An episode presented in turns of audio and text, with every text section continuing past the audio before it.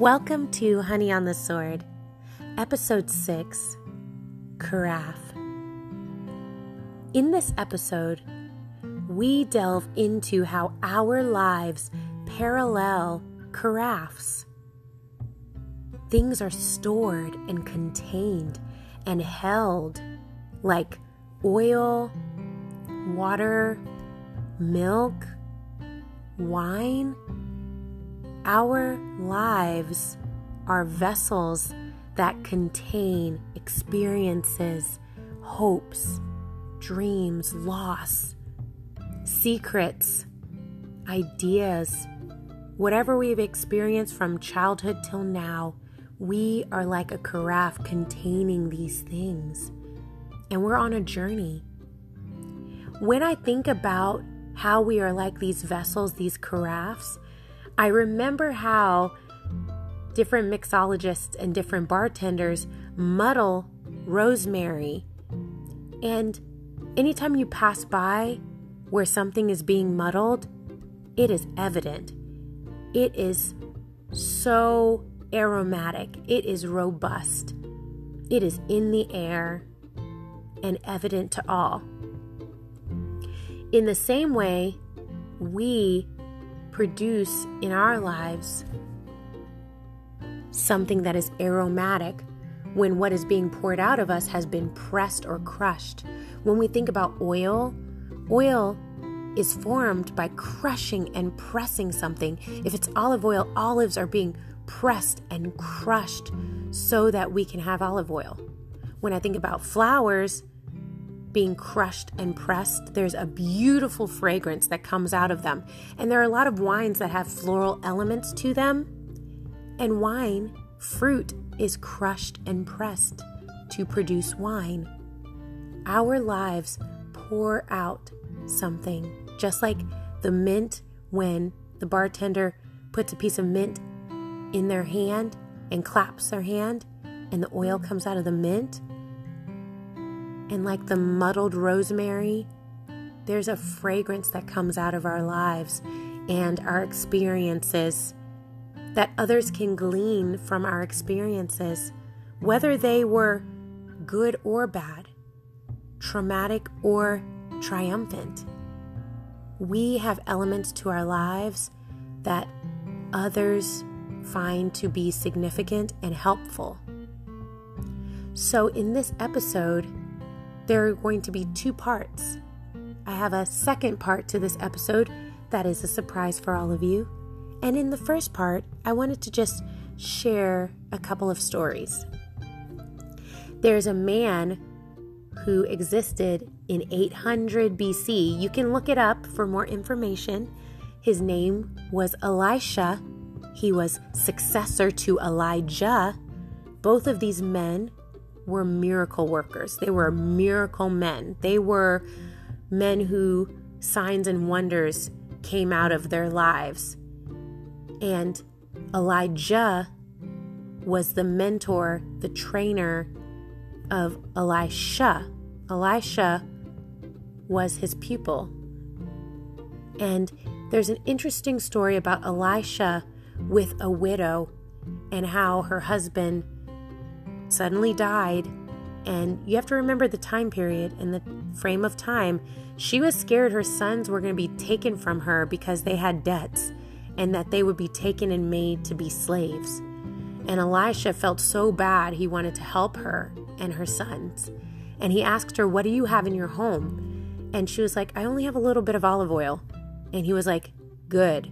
He was like, Go up and down your street, ask every neighbor for any kind of container, bowl, vessel, jug to store this oil. And then he told her and gave instruction to she and her sons to go into their house, lock the door, close the door with all of these jugs from the neighbors, these bowls, and these vessels.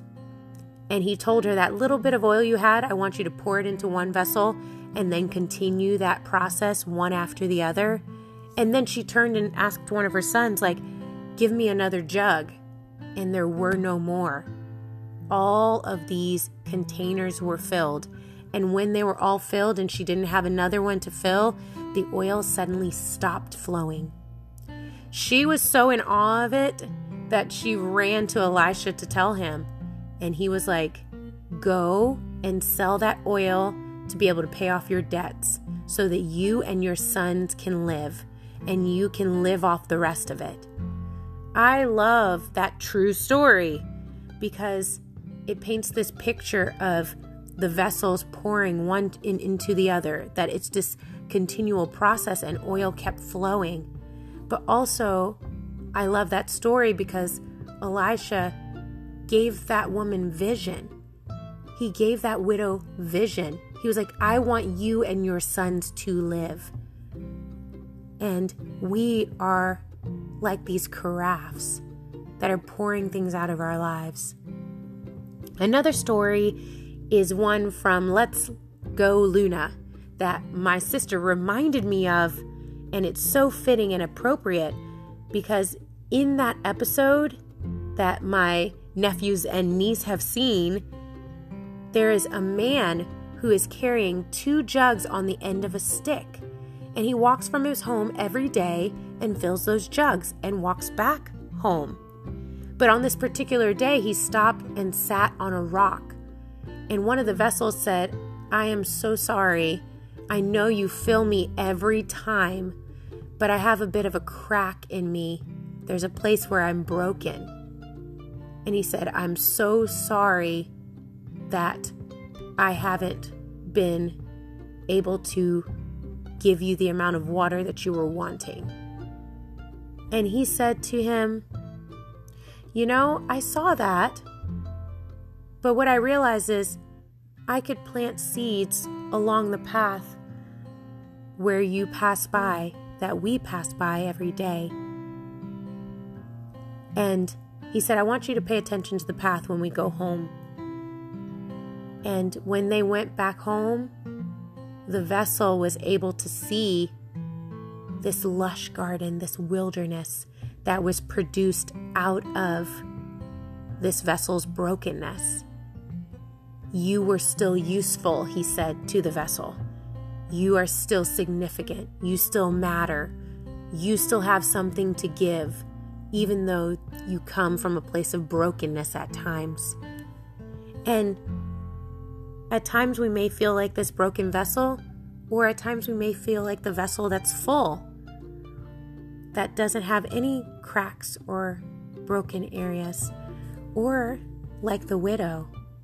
These two stories show us what our lives are like when we're pouring out like a carafe.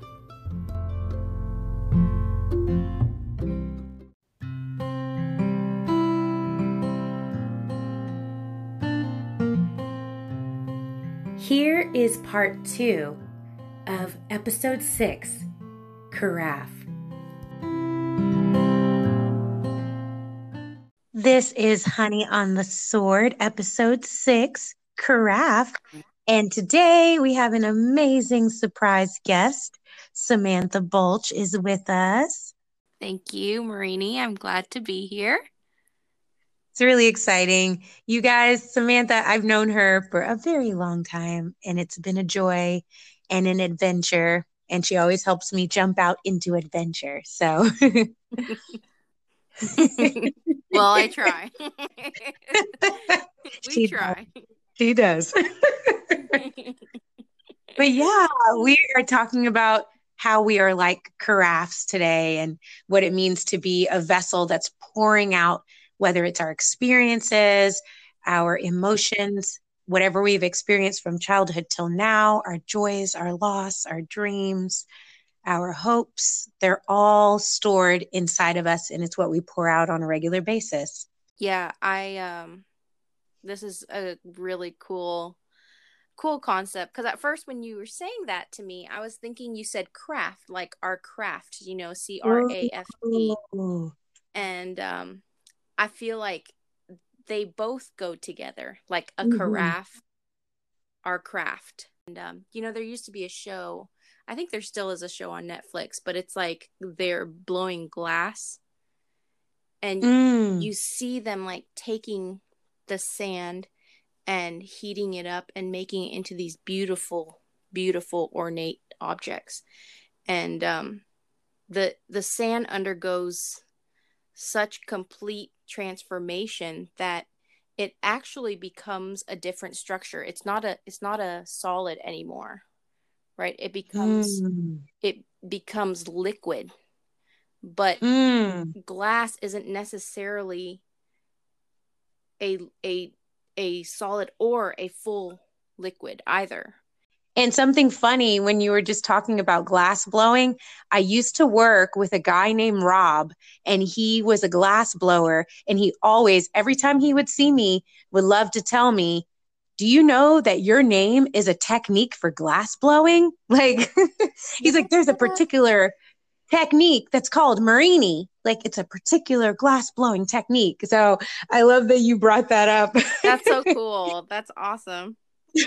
Yeah. I, I, I think that's like it's such a cool art form that you know I want to do it sometime because I think it would be really neat to neat to try to transform what once was this thing that you just find on the ground and on the beach and then you change it into mm-hmm. something beautiful you know I think that's really and I think that's like and it's like pottery mm-hmm. it reminds me of pottery because it's like there's this process of the clay. It just keeps i would love how to learn how to do pottery but i feel like i would look like lucy and ethel combined. But i'm just like but it's still but it would still be beautiful nonetheless. Like even if i'm like still trying to have to like redo it over and over so that it can become something that can hold something and have the weight to carry something. Yeah. You know yeah. each carafe has a different shape. Yeah but it still will it, it still all has the same purpose of like you are pouring something out mm-hmm. at the end of the day whether a carafe is so big like those planters for where you put your plants in that are just so massive that you're just like you can't even move it even if it's that size or it's as small as a vase or something like that it still has to pour something out mm-hmm.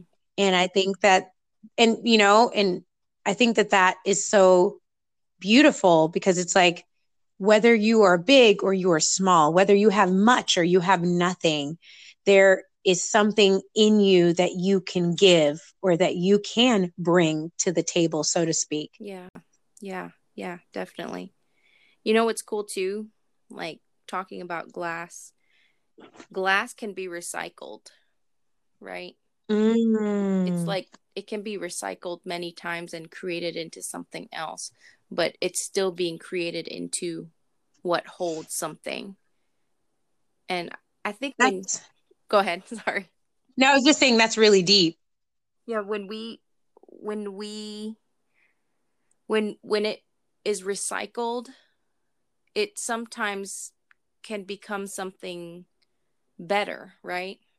And mm. maybe something larger that can carry more things and mm. or smaller depends but I, I think if we think about it like with humans it's almost like we can we can change again we we can be transformed again and again and again and i think that concept of being transformed into something better is is important.